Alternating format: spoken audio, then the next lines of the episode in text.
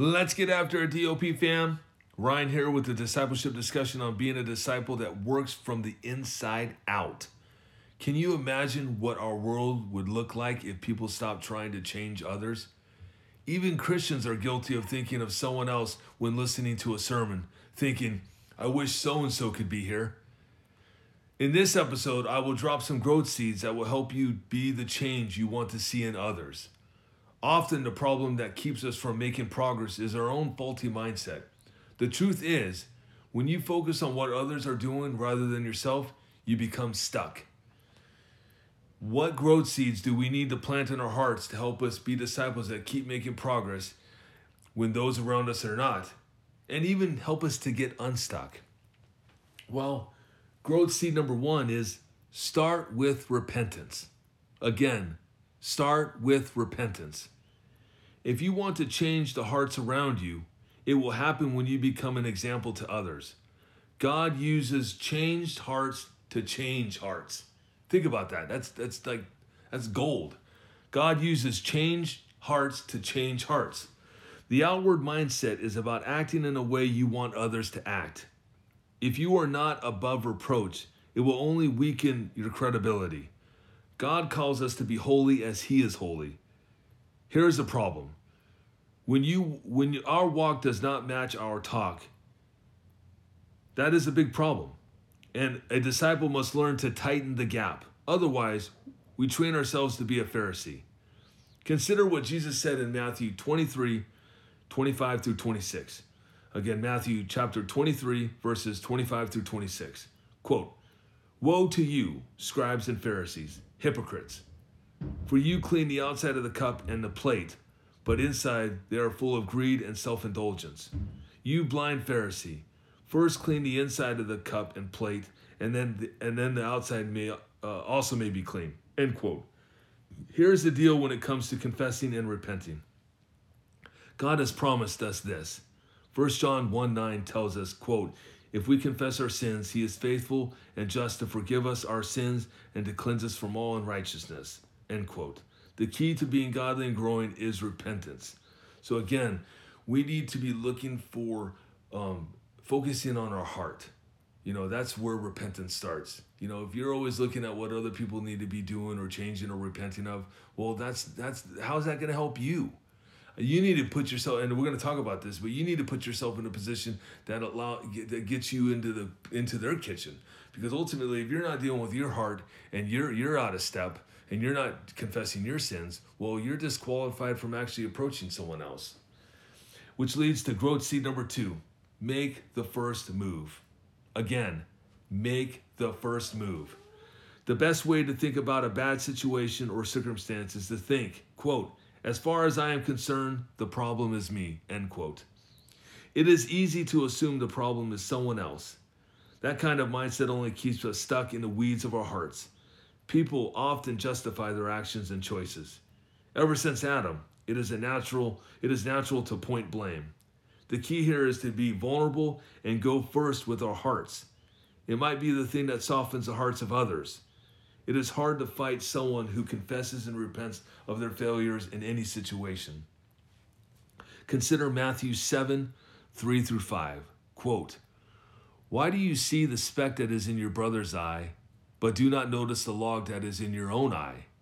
Or how can you say to your brother, let me take the speck out of your eye when there is a log in your own eye? You hypocrite, first take the log out of your own eye, and then you will see clearly to take the speck out of your brother's eye." End quote. Don't wait for the other person to move first. Many situations remain unresolved due to everyone waiting. An outward mindset begins with yourself and does not hinge on the actions and choices of others. Which leads to growth seed number three, apply your heart to instruction. Again, apply your heart to instruction. Learn to get after your heart with God's word. Whether it is from your Bible reading, your scripture meditation, or sitting under a sermon, you need to be an example to others of what it looks like to apply your heart to instruction and truth.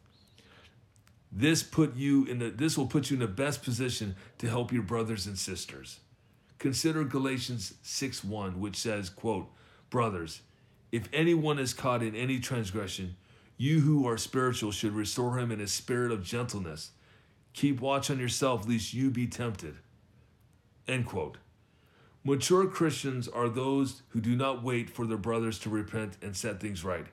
If you are repenting and getting after your logs and applying your heart to instruction, you are qualified to pursue those in spiritual danger. And you should, because like oftentimes I know of situations where both parties waited and nothing ever happened. And then something happened to where you couldn't do. Like, let's say someone passed away. Well, it's unresolved.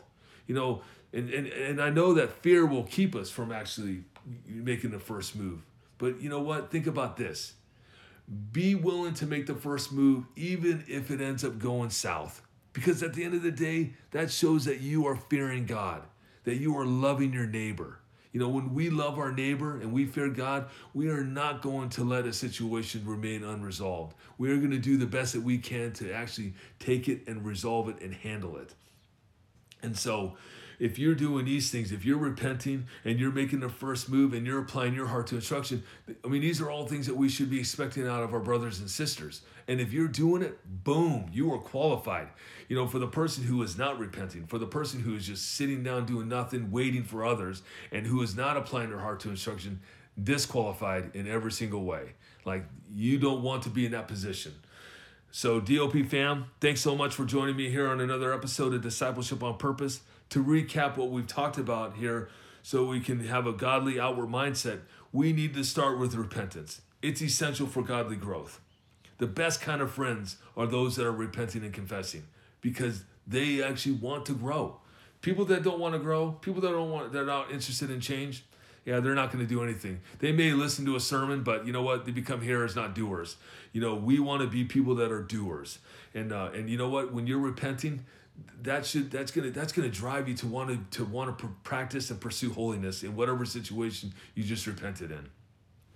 And another thing is, when you find conflict, consider how you can take responsibility for your actions that helped cause the problem. You know, remember, as far as I am concerned, the problem is me.